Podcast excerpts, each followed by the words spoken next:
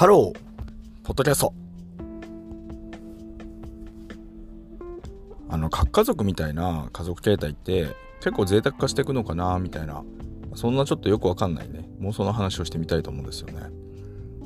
で、今これまさに考えてることなので、あの、話しながらね、少し言語化を試みるっていうシリーズになるので、多分ちょっと予定不調和というか、なんか煮え切れないような終わり方もするような気がするんですが、まあそれでもね、いいよって方は、あの、お付き合いいただければ嬉しいなと思います。まあ、たびたびね、核家族っていうもの、まあ、自分自身もそういう家族形態を一度やり、で、最近はね、ちょっと違うんですけど、まあ、なんていうか、この、まあ、いわゆる核家族っていうのは、まあその親がいて子供がいてみたいな。でそれを一つの住みかで住むみたいなね、まあ、そういう形。でこれはまあその高度経済成長期以降まあその核家族化みたいなものが、まあ、こう一般化してきて。でまあなんとなくも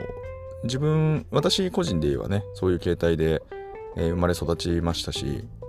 でまあ多くの人もそんな感じだと思うんですよね。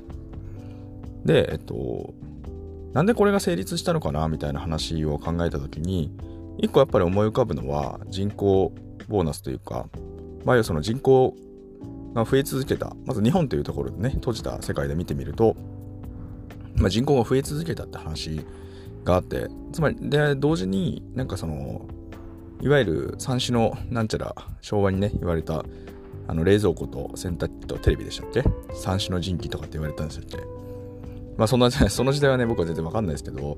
まあつまりなんかこう、ないものをね、そこにさらに新しいライフスタイルというかね、まさに革命的に便利なものが出てきて、でそいつを要はその増え続ける人口に、まあ、提供し続け、そしてどんどん核家族っていう形で家族、まあ、昔ながらのね、長屋みたいな家族を解体して、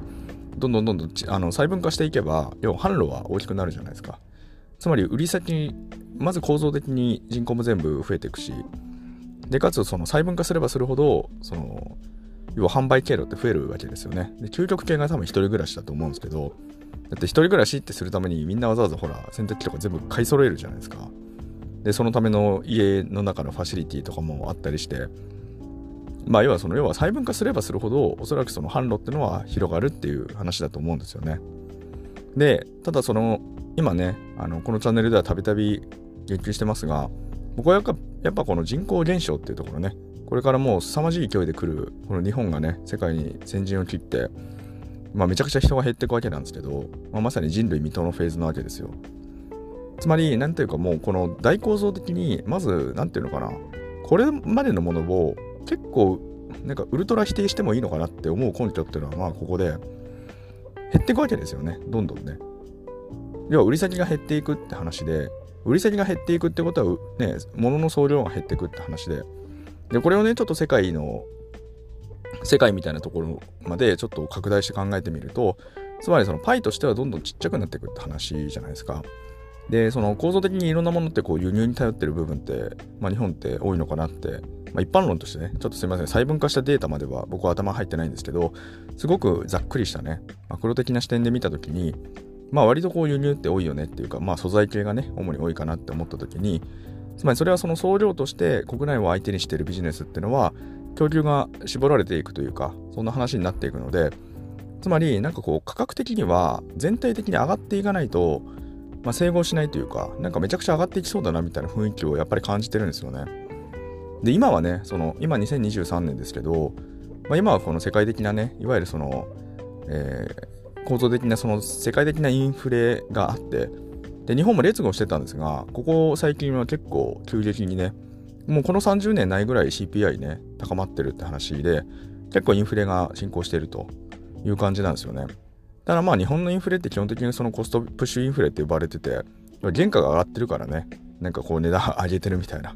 なんかしょうがないよね、値上げというか、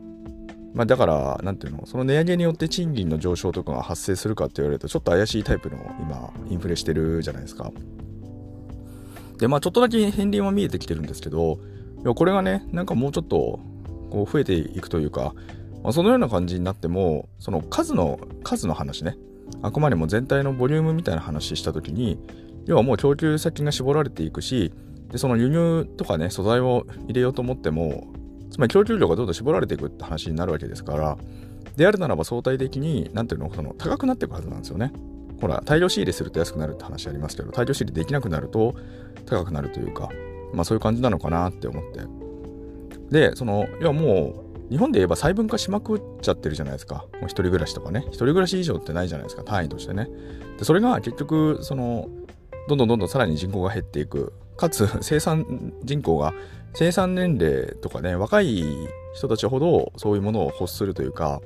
あの、利用するので、そのね、年老いていくとなんかもう何でもいいやってなるじゃないですか。なんか中古品とかなんかとりあえず動けばいいよとか、お金使わないよとか、おじいちゃんおばあちゃんとか聞いてるとやっぱ全然お金使ってないんだって、その自分のね、知ってる人たちにちょっと購買の状況とか聞いてみると、やっぱりそんなにこう消費しないというかね、まあやっぱその、そうなるんだなって思った時に、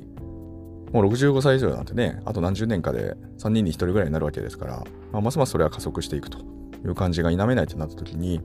でね、その今日のテーマの核家族みたいな話に戻ってくると、要はその結局そういうもそういうライフスタイルがなぜ成立したのかって言えば、そういう便利なものとか、まあ、住環境とかね、主に住環境だと思うんですけど、その機器も含めて、現実的に購入可能な値段でそれらが転がってたからだからまあこういう生活ってできたのかなみたいなことを想像するんですよね。でそれはあれですよ。なんかこう家の建材とかも含めてって話ですけどね。つまり将来的に大丈夫だろうってところでこう需要の先食いじゃないですけど、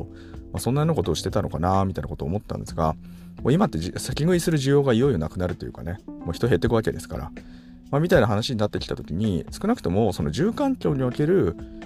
住環境というかねつまりその住む住むっていうことに対するその消費を支えてきた無罪っていうのはどんどんどんどん縮小していくわけで、やっぱりその値上げしていく、値上がりしていくのかなって思うんですよね。わかんないですよ。これ、あの、妄想話なんで、あの、なんかそのいろんなデータを見るってよりは、なんかすごくこう、ざっくりマクロ的に見たときにどうなんだろうっていう思考実験でしかないんですけど、ってなったときに、結局、だからその、要は、なんていうの、その、最小単位の家族構成が成り立つ条件っていうのは、その収入、ね、収入と支出ってあった時に、その収入と支出の支出っていうものが、その賄える範疇であれば、おそらくその自分たちのね、家族形態みたいなものを維持するとか、そういうことはできるのかなって思うんですけど、それが要はどれだけ上がっていってしまって、収入を凌駕するようになるのかならないのかっていうところが、多分分岐点だと思うんですよね。で、ただまあ、個人的に言うと、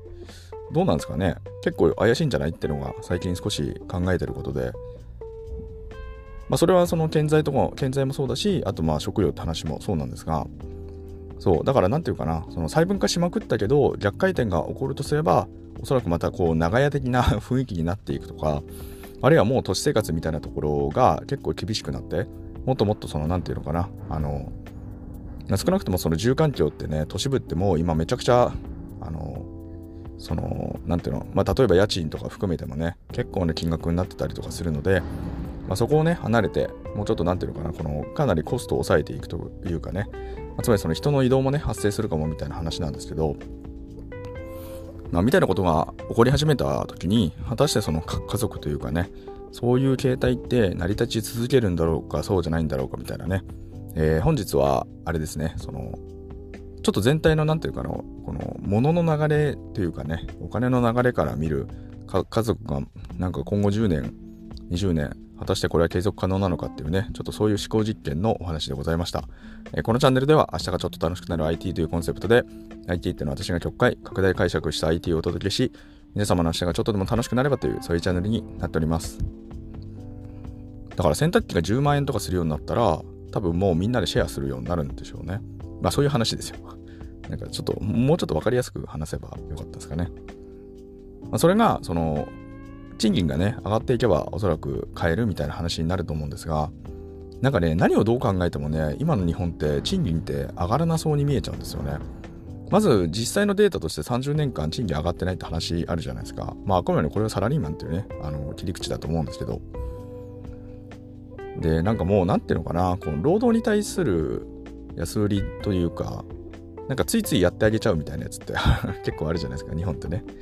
らそれついついやってあげちゃうって、ね、そのお気持ちとしては大事なんだけど、でもそれやってるとね、どんどん貧しくなるっていうところで、なかなか苦しい展開なんですけど、そのね、あこれはそのお金みたいな観点で立った時に。で、値上げ、値上がりとかもね慣れてないというか30年間マジで値上げなんかやってこなかった国ですからそういうノウハウもね多分ないと思いますしまあそこからまあ作ればいいやって話かもしれないんですけど転換するには相当時間がかかるというかね。でその間にどんどんどんどんねその世界はますますインフレしていくわけじゃないですか。